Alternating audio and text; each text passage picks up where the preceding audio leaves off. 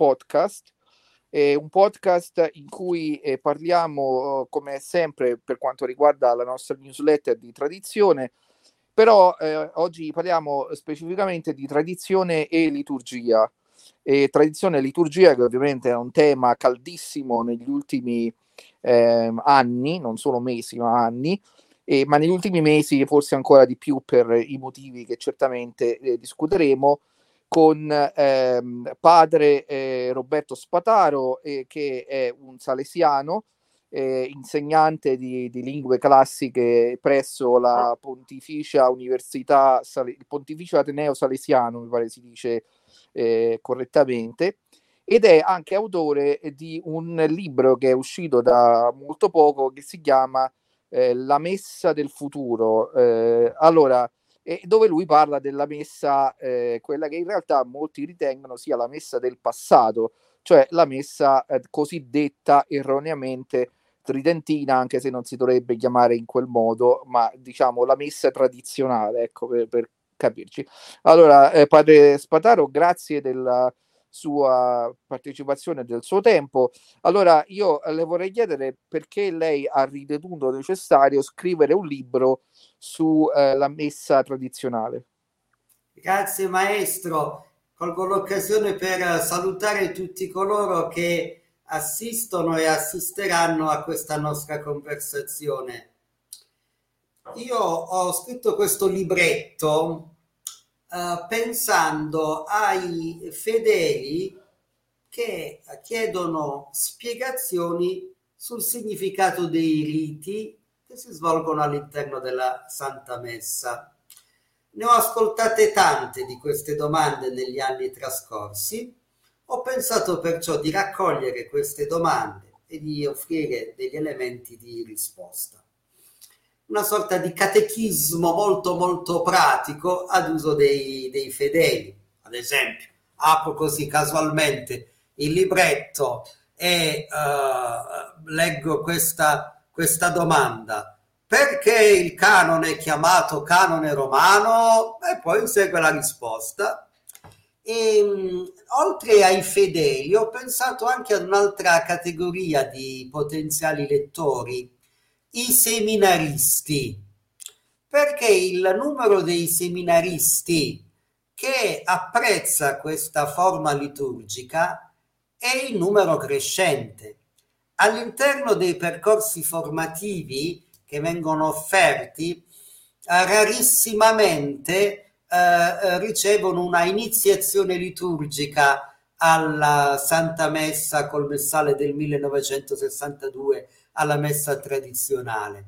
E allora ho pensato che questo libretto possa essere uno strumento appropriato per soddisfare anche questa domanda formativa. E poi c'è una terza categoria di potenziali lettori, e sono quei confratelli nel sacerdozio che pongono una serie di obiezioni, e anche queste domande, queste obiezioni sono state spesso oggetto di conversazioni che ho avuto. Allora ho sempre tentato di recepire, di interpretare adeguatamente le posizioni degli interlocutori e ricordando queste conversazioni con fratelli nel sacerdozio sfavorevoli alla messa tradizionale, ho tentato di dare qualche elemento di risposta anche a loro. Grazie. E perché ha chiamato il libro La Messa del Futuro? Scrivo proprio nell'ultima domanda, se mi permette la leggo, così non mi dilungo nel rispondere alla sua cortesissima domanda. La domanda numero 101: perché è questa la messa del futuro? E ho risposto così: perché le realtà che sono amate da Dio e dalla Madonna si sviluppano senza clamore e agitazione, come insegna il Vangelo. Inoltre, soprattutto in Europa e negli Stati Uniti, si assiste a un fenomeno: diminuiscono i fedeli, spesso anziani, che prendono parte alla messa Novus Ordo aumentano quelli che assistono alla messa Vetus Ordo, generalmente giovani e famiglie con molti bambini, che poi cresceranno e presumibilmente, grazie anche al fervore religioso che respirano nelle loro famiglie, diventati adulti saranno anch'essi fedeli che abitualmente assisteranno alla messa Vetus Ordo, e si creerà sempre di più un processo virtuoso per cui ci è consentito definirla così, la messa del futuro, la messa alla quale in futuro assisteranno fedeli in numero sempre crescente. Però lei è ben consapevole che negli ultimi tempi questa forma liturgica così venerabile non è certo incoraggiata dalle persone che governano la Chiesa attualmente, ma anzi viene sempre più ristretto il suo uso e si è detto chiaramente, no, in documenti che sono usciti negli ultimi 5-6 mesi, che praticamente quello che è il desiderio è che la concessione di poter assistere o di poter dire questa messa serve soltanto a dare tempo praticamente ad alcuni fedeli per poter finalmente poi abbracciare la messa del dopo concilio, o quello che almeno ci viene propinato come la messa del dopo concilio, anche se sarebbe molto discutibile definirla tale, perché poi come lei ben sa viene praticamente fatta un'interpretazione che in molti punti diverge completamente da quello che il concilio ha chiesto. Allora lei come affronta questa cosa? Cioè lei fa un libro, lei è un sacerdote, un salesiano. Voi salesiani, no, avete questa devozione particolare, no, al Papa, no, e quindi è per voi una cosa molto importante. Però lei fa un libro che è insomma un pochino controcorrente rispetto a quello che la gran parte dei suoi confratelli probabilmente insegnano o desiderano, non solo confratelli salesiani, ma confratelli sacerdoti intendo, insegnano oppure portano avanti. Allora lei come vive questa contraddizione? Grazie maestro, anche questa è una domanda che viene frequentemente rivolta in questi ultimi mesi, in toni ora più drammatici, in toni ora più sereni. Guardi, io sono salesiano, come lei ricordava. Quando Don Bosco era anziano, circondato da una fama di santità e di taumaturgo, quando ormai l'opera salesiana era nota in tutto il mondo, Don Bosco ricordava gli inizi abbastanza umili dell'opera salesiana, e usava anche un esempio. Diceva: ma noi siamo un po' come i cavoli, vengono trapiantati da un orto all'altro, e grazie a questo trapianto poi prendono bene radice, e il frutto è veramente prelibato. Cioè, così è accaduto a noi con l'opera degli oratori. All'inizio ci facevano tanti ostacoli, ci mandavano via, ci minacciavano, ci proibivano di operare, di agire. Cioè il Signore in genere adopera proprio questa pedagogia con ciò che vuole far crescere per la santificazione delle anime e per la maggior gloria. Io credo che così accada anche ora con la messa tradizionale, e è una conferma della benedizione che riceve da Dio il fatto che subisca attualmente queste limitazioni, queste incomprensioni. Ora, vede maestro, San Giovanni Bosco lo ricordiamo, tutti lo conoscono. Se poi facessimo il nome di coloro che gli hanno creato degli ostacoli, e nessuno li conoscerebbe più a distanza di tanti anni. Noi dicesse: quel tale che nella chiesa del cimitero di San Pietro in Vincoli a Torino l'ha mandato via con la sua perpetua, come si chiamava? Boh, perché c'è stato un tale che ha fatto questo a Don Bosco? Nel futuro queste limitazioni a stento si troveranno in qualche libro di storia della Chiesa. E poi, e completo la risposta alla sua domanda, e riguardo un po' alle intenzioni probabilmente manifestate dal Sommo Pontefice, guardi, nel diritto canonico vige un principio ed è questo: le leggi ecclesiastiche vanno interpretate secondo la intenzione del legislatore. L'intenzione del legislatore si manifesta in atti analoghi e attraverso la frequenza con cui tale sentimento è stato manifestato. Ora, e se c'è un pontefice che ha ripetutamente affermato che le leggi ecclesiastiche non sono un Moloch, un masso che si scarica sui fedeli e li blocca e li immobilizza nella prescrizione, è proprio Francesco che continuamente ripete che le leggi ecclesiastiche sono una fonte di ispirazione, un elemento di discernimento, che vanno adattate, che vanno applicate, che c'è una gradualità, come dire, anche della coscienza nella ricezione delle disposizioni ecclesiastiche, che i fedeli sono così diversi tra di loro al punto che una stessa legge ecclesiastica non può essere applicata nello stesso modo sempre e per tutti. Beh, quello è proprio Francesco che ci insegna questo.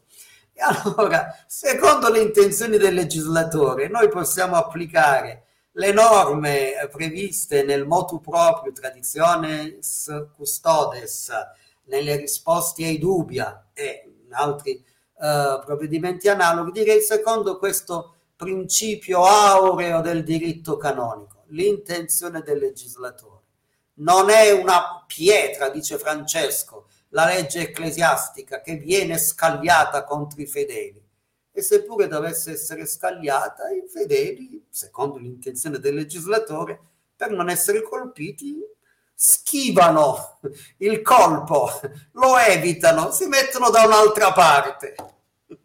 Però lei sa bene come l'intenzione cioè noi insomma, dopo tanti anni, lei è sacerdote non so da quanti anni, ma penso non pochi anni sarà sacerdote, no? Quindi sì. lei sa benissimo che quali sono le intenzioni dei legislatori, cioè quelli praticamente di ridurre questo tipo di celebrazioni e fare in modo che tutti rientrino in una certa idea di chiesa che si vuole a tutti i costi promuovere. E in questa idea di chiesa praticamente una parola che sembra divenuta quasi sconcia è proprio tradizione, nel senso che la tradizione sembra che appunto uno che si riferisce alla tradizione sembra diventato una specie di malato mentale.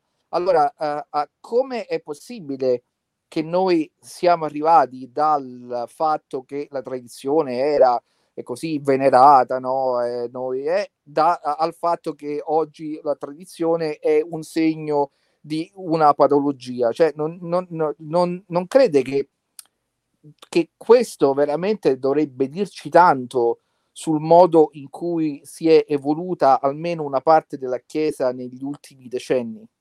Sì, guardi, grazie della domanda che ci consente di dire un pensiero così sulla tradizione. Nella Sacra Scrittura leggiamo quello che insegna Paolo, no? State et traditiones tenete. Altrove Paolo stesso afferma tradidi quod accepi. Quindi la tradizione è interna, è nel DNA del cristianesimo. ogni tentativo di, come dire, contenerla, coartarla o addirittura sostituirla con altro, significa far morire l'organismo. Quindi, se qualcuno, diciamo, assume questa attitudine, diciamo, muore lui con la vita cristiana. Coloro invece che conservano la tradizione, la custodiscono e la riconsegnano, ecco, costoro vivono e vivono della grazia e vivono dello Spirito Santo. Allora a noi, come dire, interessa questo, vivere in grazia di Dio. Per vivere in grazia di Dio conserviamo così come possiamo la tradizione. Se qualcun altro non ce la fa, non vuole farlo e diventerà un ramo secco che si stacca dal tronco, e il ramo secco muore e poi viene buttato nel fuoco. Ma io le vorrei chiedere, ovviamente senza fare nomi e cognomi, ma giusto per un'indicazione, se ricordo bene, i salesiani sono la congregazione maschile più numerosa dopo i gesuiti e i francescani. Adesso non so se ancora corrisponde al presente, la situazione è sempre la stessa, ma volevo dire, nella vostra congregazione, quindi una congregazione ovviamente importante, cioè non è una congregazione diciamo di secondo piano, ma una congregazione che ha dato tanti sacerdoti, anche tanti santi, martiri, anche cardinali, no, che come sappiamo sono appartenenti alla vostra congregazione. Allora, le volevo chiedere, no, secondo quello che è la sua esperienza, quanti nella sua congregazione ancora sono legati a questi temi della tradizione come lo è lei?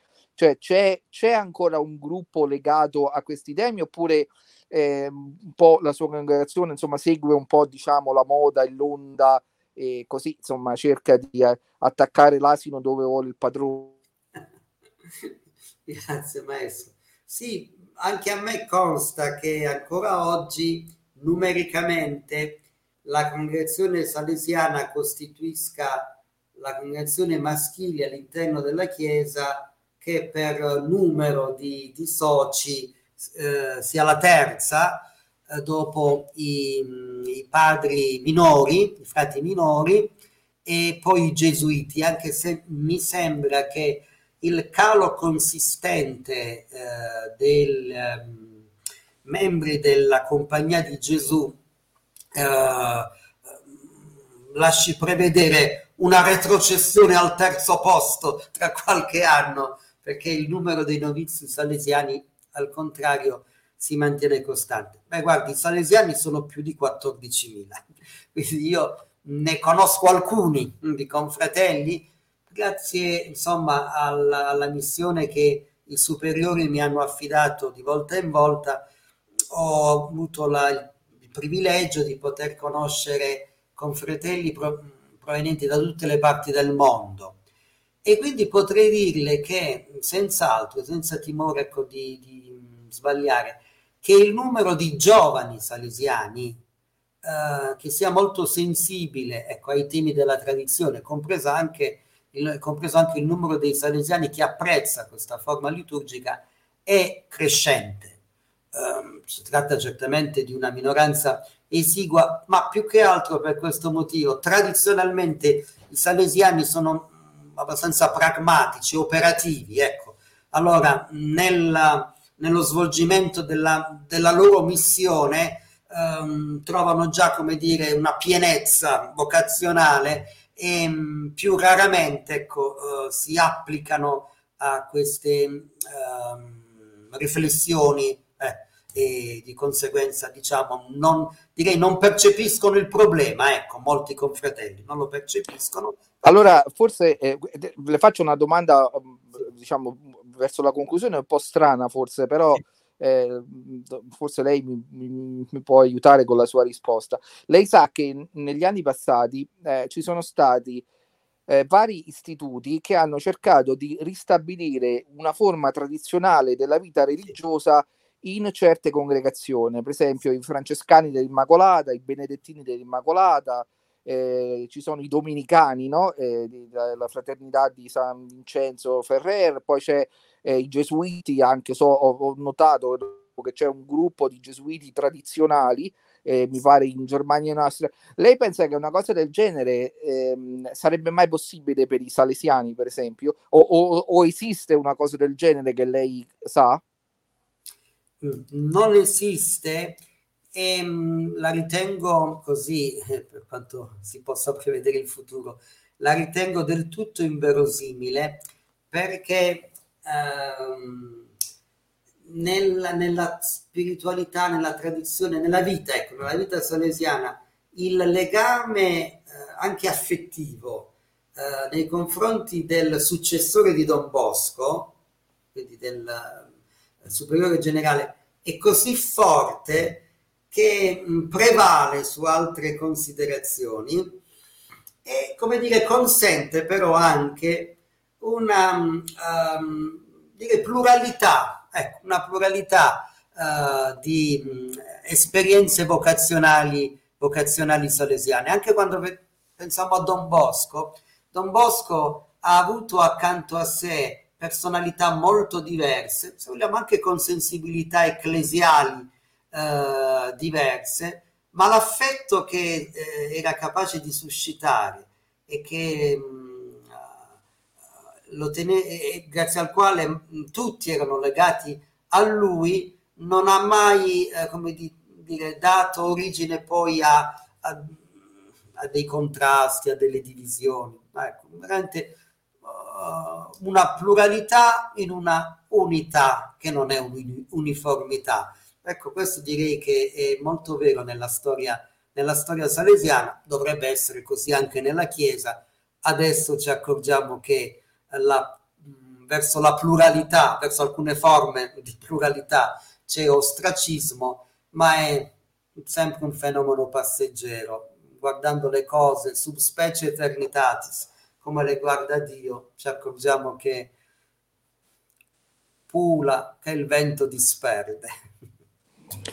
Allora, grazie Don Roberto Spataro. Io ricordo ai nostri ascoltatori che possono aderire alla newsletter aurelioporfiri.substack.com, è la newsletter sulla tradizione e tradizio su cui viene trasmesso questo podcast. C'è anche una newsletter in italiano sulla musica sacra, musicasacra.substack.com, e in tutte e due ci sono diverse modalità di iscrizione, sia per alcuni post liberi, occasionali, che a pagamento, dove si possono consultare tutti i podcast, post e tutto quello che viene pubblicato. Allora, io ricordo che Don Roberto Spataro ha scritto La Messa del Futuro, un libro in cui parla della messa tradizionale, diciamo un catechismo agile per comprendere quello che è la messa tradizionale. Quindi, se volete approfondire, lo trovate sicuramente in tutti i negozi online e penso anche nei negozi fisici. Allora io ringrazio Don Roberto Spataro per la sua partecipazione e ringrazio anche tutti coloro che ci hanno ascoltato e do appuntamento per il prossimo podcast. Grazie e arrivederci. Grazie, buonasera.